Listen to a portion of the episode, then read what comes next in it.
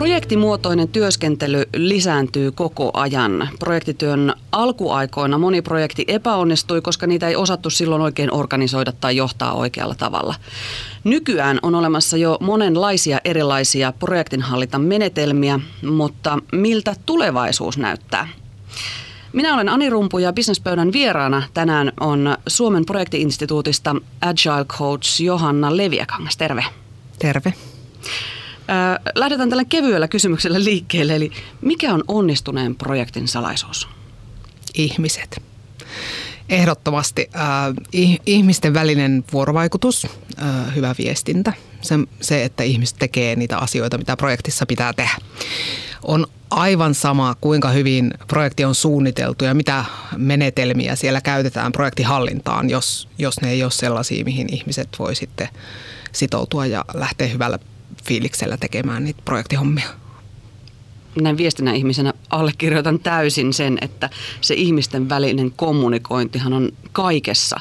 Jotta ei tule niitä väärinymmärryksiä, niin täytyy pystyä kommunikoimaan avoimesti ja hyvin. Kyllä, selkeästi. ja sitähän me sitten voidaan niin kuin siinä projektijohtamisessa ja projektihallinnassa tukea sillä kaikella hyvällä systemaattisella fiksulla tekemisellä.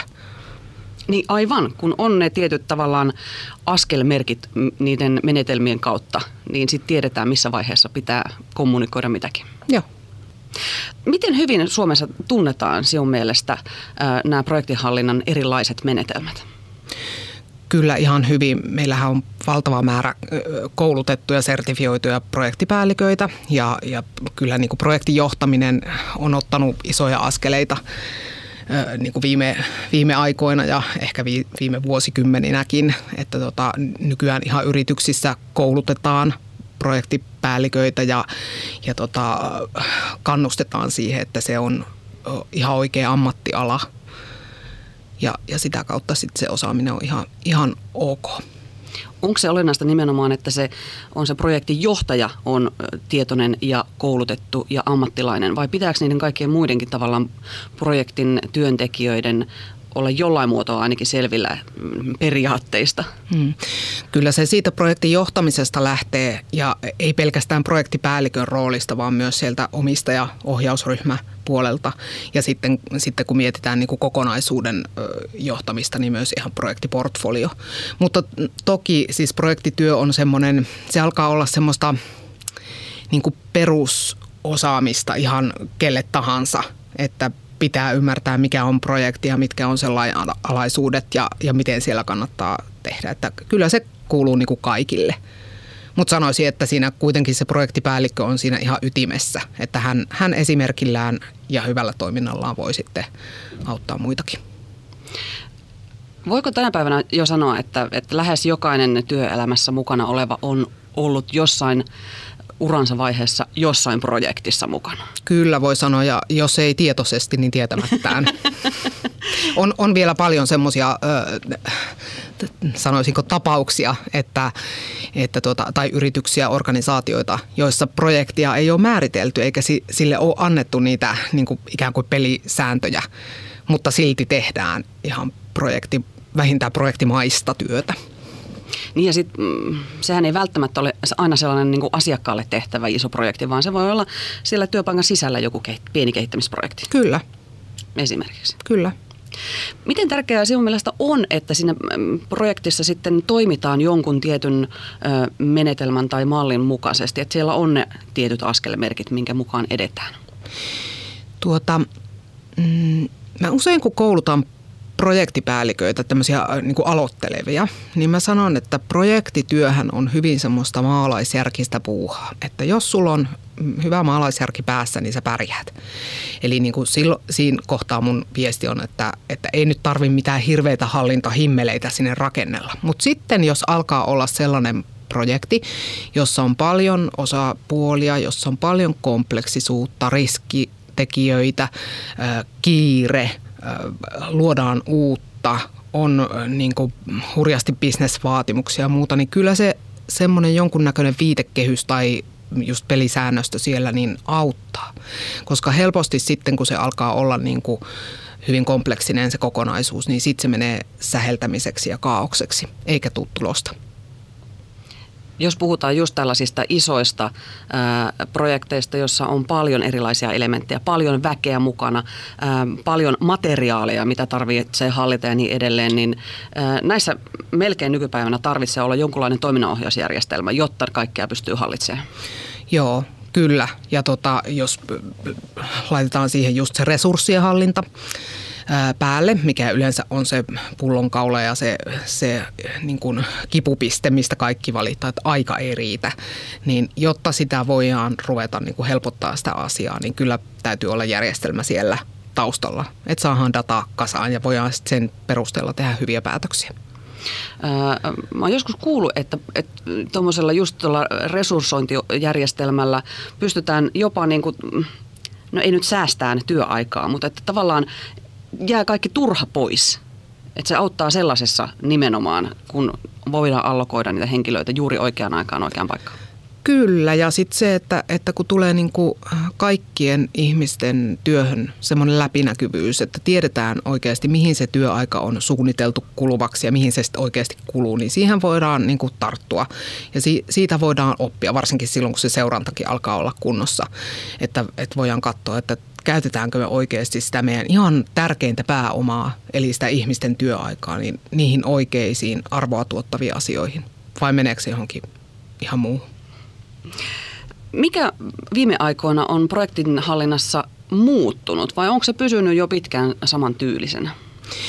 No tuota, mä sanoisin, että ää, projektin hallintaan on tullut niin kuin rinnalle ja lisänä ää, ketterä kehittäminen ja sen, si, sitä niin kuin siltä puolelta tulevat ää, ei ehkä niin uudet, mutta nyt muotiin tulleet ää, niin toimintatavat että ne on, ne on sellaiset, mitä, tota, mitä alkaa näkyä itse kunkin työkalupakissa. Tässä on tittelikin Agile Coach. Kertoo varmaan siitä. No se kertoo joo siitä, että meilläkin meidän asiakaskunnassa, joka on hyvin äh, laajakirjonen, niin siellä on yhä useammalla asiakkaalla se tilanne, että halutaan tehdä asioita nopeasti, fokusoituneesti, ihmiset huomioon ottaen siten, että tuotetaan jatkuvasti arvoa asiakkaille tai sinne, sinne omaan toimintaan. Ja, tota, ja siellä ollaan herätty siihen, että ketteröityä pitäisi tai kannattaisi. Ja se on tullut niin kuin siihen projektimuotoisen työn rinnalle, että on niin kuin erilaisia tapoja kehittää asioita eteenpäin.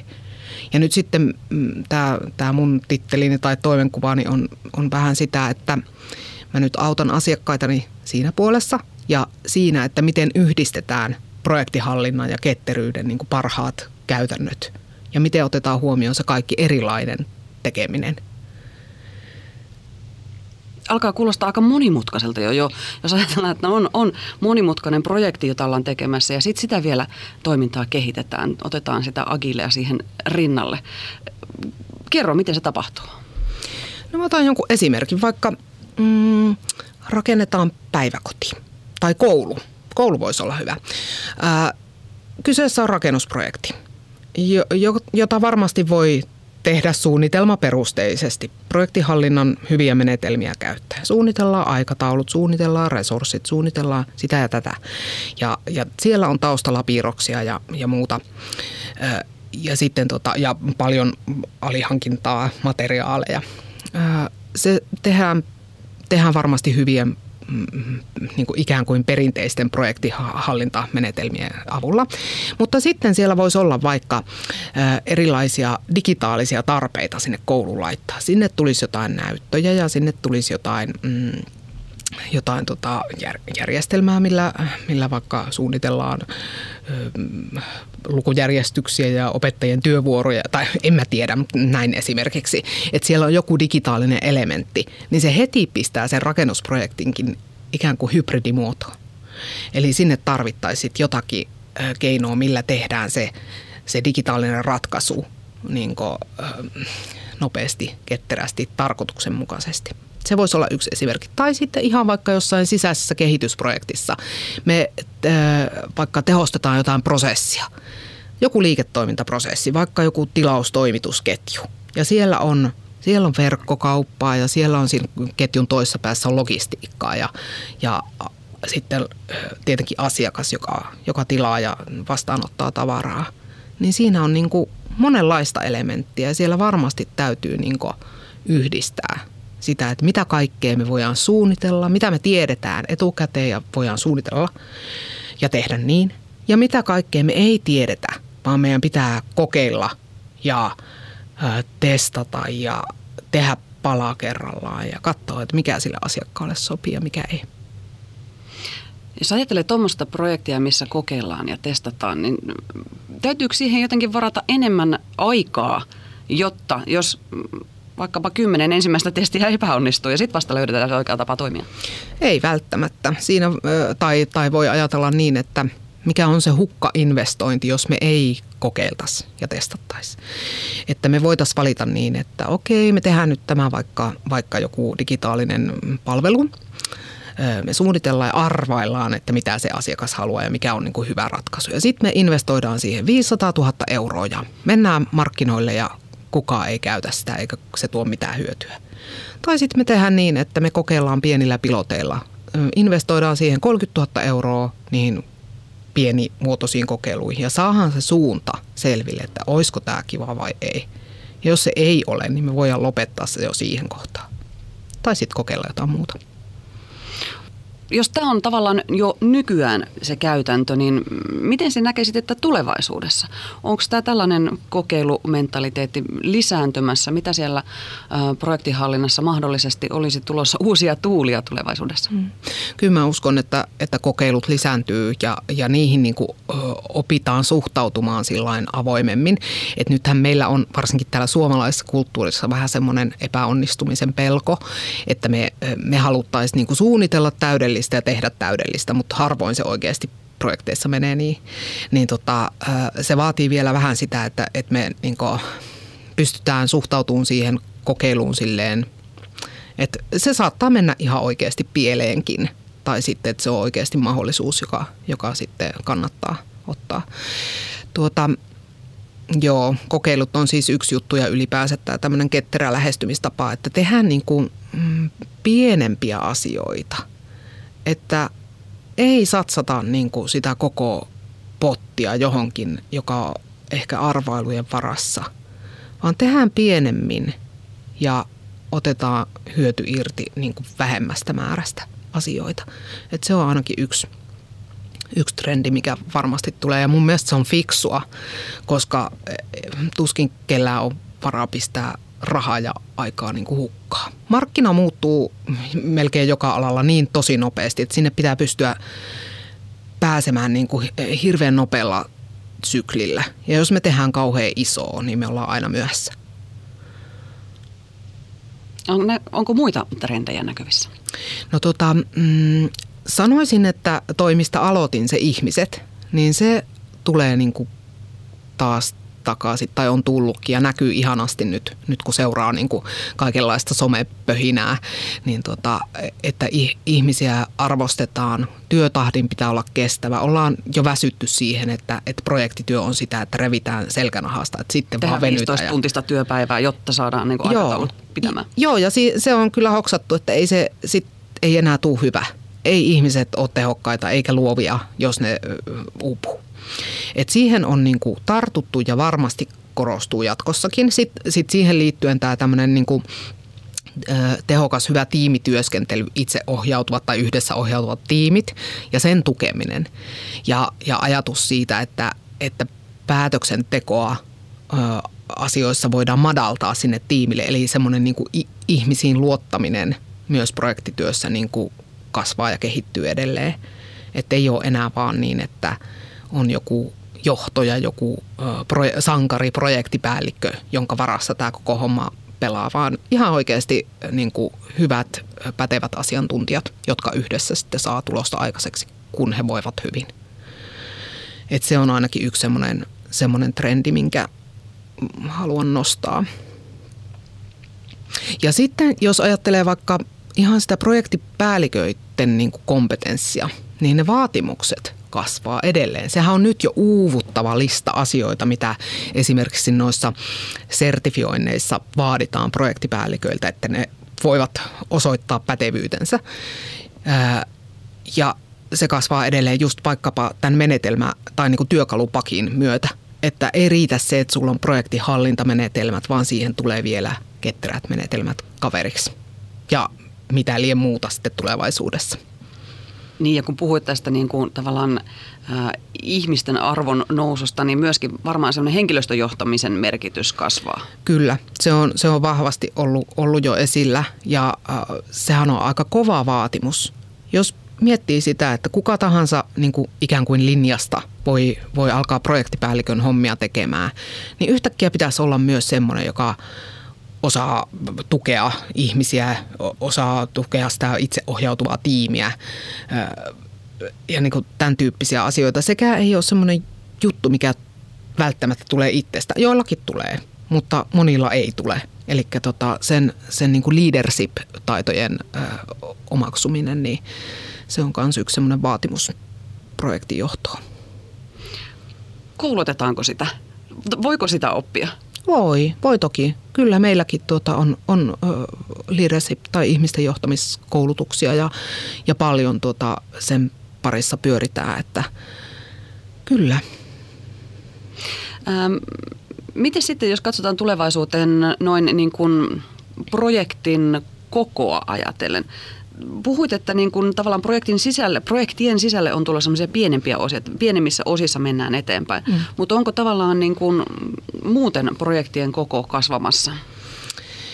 Tuota, joo, siis kyllähän, ja jos miettii niin kuin vaikka rakennuspuolelta otetaan esimerkiksi joku lentokentän laajennus tai, tai joku mitäs mä nyt keksisin, no metro tai muuta. Nehän on, ne on valtavia projekteja. Tämmöisiähän on. Ja, tota, ja tietojärjestelmäpuolella ihan yhtä lailla, niin, niin kyllähän ää, järjestelmäkokonaisuudet on semmoisia, että on, ne arkkitehtuurit on valtavia, siellä on järjestelmien välisiä niin kuin liittymiä ja, ja ka- kaiken pitää pelata yhteen. Ja, ja nämä alkaa olla niin kuin vähän kaikilla, että meillä on semmoinen kenttä, missä, missä vaan on sitä kompleksisuutta tosi paljon. Ja tota, kyllä se tarkoittaa sitä, että projektitkin on isoja. Mutta, mutta sitten sen projektin sisällä tosiaan täytyy osata tehdä valintoja, osata fokusoida niihin asioihin, mitkä on oikeasti tarpeellisia ja jättää sitä turhaa pois. Että tota, jos miettii vaikka jotain, jotain järjestelmää, ERPPiä vaikka, niin yleensähän sieltä on käytössä joku murtoosa niistä kaikista toiminnallisuuksista, mitä oikeasti niin kuin, niin kuin siinä järjestelmässä on. Et sama on niissä kaikissa projekteissa, että valintaa vaan täytyy tehdä, koska ne on niin laajoja. Entä sitten tavallaan, jos ajatellaan määrällisesti? Tähän asti ainakin niin on näyttänyt siltä, että projektien määrä lisääntyy. Niitä mm. tavallaan asioita tehdään projektinomaisesti enemmän. Mm. Mites tulevaisuudessa? Kyllä varmaan jatkossakin se tarve on semmoiselle, mutta sitten toisaalta myös niin kuin portfolion hallinta, projektisalkun hallinta on semmoinen asia, mitä yhä enemmän ja enemmän yrityksissä, organisaatioissa tehdään.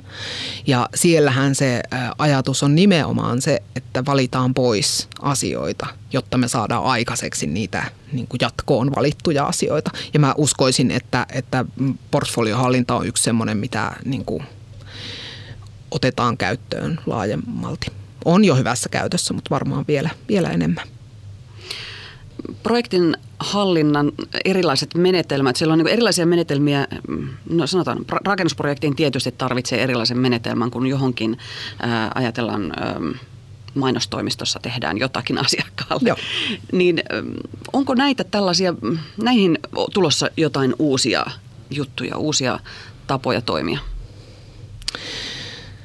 Jaa, nyt en ehkä, ehkä osaa vastata muuta kuin tuonne, tuonne rakennuspuolelle tai sinne kovalle puolelle, niin siellähän ää, trendi näyttäisi olevan semmoinen mm, kans, missä niin tehdään entistä enemmän yhteistyötä ja ollaan niin kuin herätty siihen, että kun niitä kumppaneita on paljon ja kokonaisuudet on laajoja, niin pitää esimerkiksi ää, järjestää yhteisiä tiloja ja tuoda eri osapuolet, kumppanit yhteen tekemään suunnittelua ja sit sitä toteutusta.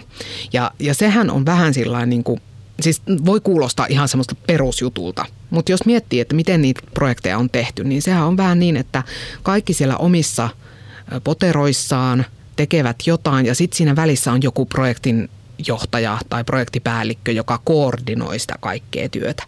Mutta voisiko se trendi olla enemmän sitä, että tuodaan ne kaikki osapuolet yhteen avoimeen hyvään yhteistyöhön, jossa niin kuin se ikään kuin koordinoinnin tarve vähenee ja saadaan tehoa siihen – ihan niin kuin pienemmässäkin mittakaavassa, että jos me tehdään nyt sitä vaikka jotain uutta markkinointikampanjaa tai muuta, niin yhdessä pienessä tiimissähän se tehdään. Niin ja tässä tulee taas se niin kuin avoin keskustelu. Joo. Se mahdollistuu paremmin, kun ollaan yhdessä. Kyllä, kyllä. Ja joo, mä tota, kuuntelin tuossa projektipäivillä ää, jo niin kuin vuosi sitten äh, kuuntelin erilaisia esityksiä ja, ja varsinkin niitä ketteriä esityksiä. Ja siellä siis kaikkien äh, case-puhujien kokemuksissa nousi esiin se, että kaikkein tärkein projektinhallintamenetelmä, mitä he olivat oppineet, on se, että hankitaan yhteinen huone ja puhutaan toistemme kanssa. Ja musta se oli niin mahtavaa, että se, se niin kuin oikein korostui, että, että älkää nyt hakeko mitään, mitään valtavia viitekehyksiä ja semmoisia, kun pistäkää ensin ne perusasiat kuntoon, niin sitten mietitään niin kuin jotain vielä lisää. Kyllä, kyllä. Eli ei tarvitse miettiä tai etsiä ulkomailta jotain mallia, miten toimia, vaan niin kuin mm. kommunikoidaan avoimesti. Joo. Tuosta mallista voisin vielä, vielä sanoa ja viitekehyksistä niin kuin tavallaan trendinä nostaa sen, että ää, maailmahan on pullollaan kaikenlaisia ihania johtamismalleja ja toimintamalleja. Ja otetaan joku SAFE tai projektimalli tai, tai tota, Scrum tai mitä tahansa. Niin nyt tuntuisi olevan niin kuin trendi se, että otetaan kuitenkin niistä kaikista hyvistä malleista niitä parhaita, juuri meille sopivia paloja ja tehdään se omanlainen tapa.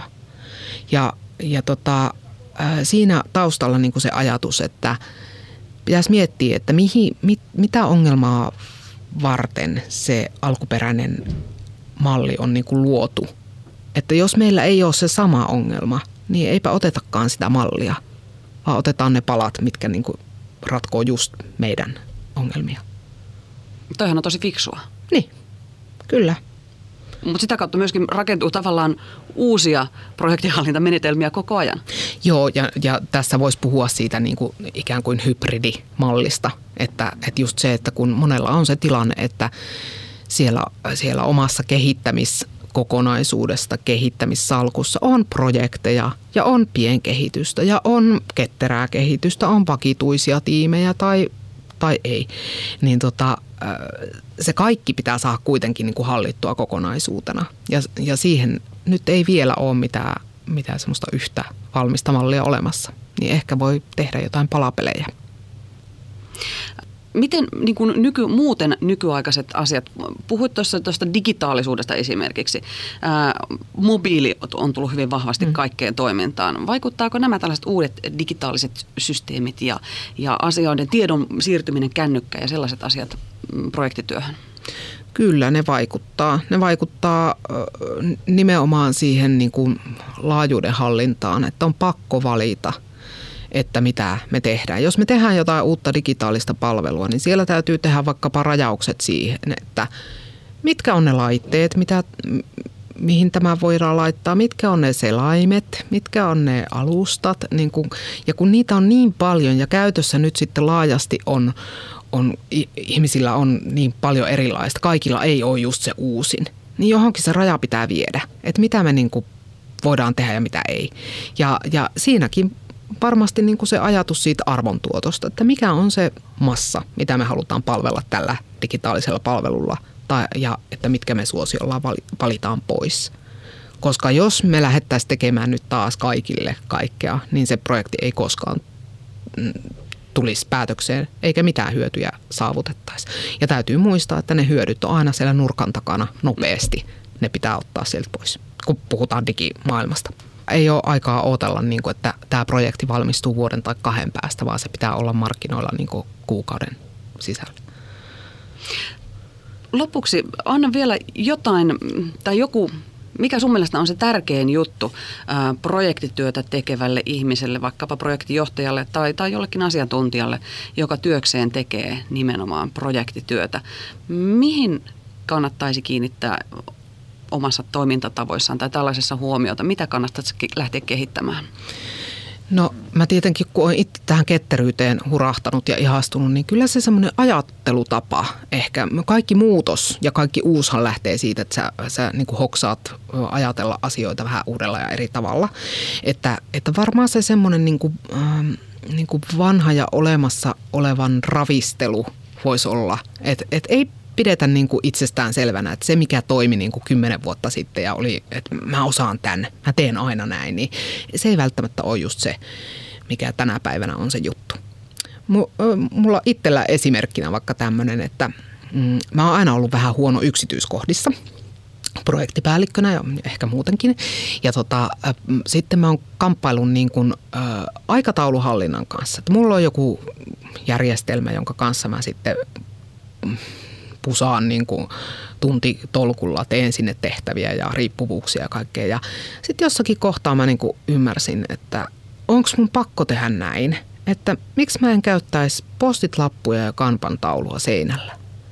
Kyllä säästi paljon aikaa sekin oivallus ja, ja, ja toi lisää läpinäkyvyyttä ja keskustelua tiimin kanssa niin kuin aikataulujen ympärille, kun meillä oli joku helpompi tapa, millä ei tarvinnut itseään kiusata. Että semmoinen niin kuin vanhan ravistelu, että, että silmät auki ja uutta katsomaan ja oppimaan. Kannattaako uutta hakea ulkomailta? Pystyykö suoraan jostain Jenkeistä tai Euroopasta tuomaan Suomeen jotain uusia tuulia? Kyllä varmasti voi ja kannattaa, mutta kyllä mä sanoisin, että näissä näissä projektiasioissa Suomessa ollaan ihan, ihan hyvin etunenässä. Että sanon esimerkkinä tuon tuota IPMAN ää, sertifiointijärjestelmän, mikä on, on siis projektihallinta-alan kansainvälinen ykkösjuttu Euroopassa, niin, niin tota, siellä nyt Suomi sitten toi ensimmäisenä Euroopan maista nämä Agile Leader-sertifioinnit.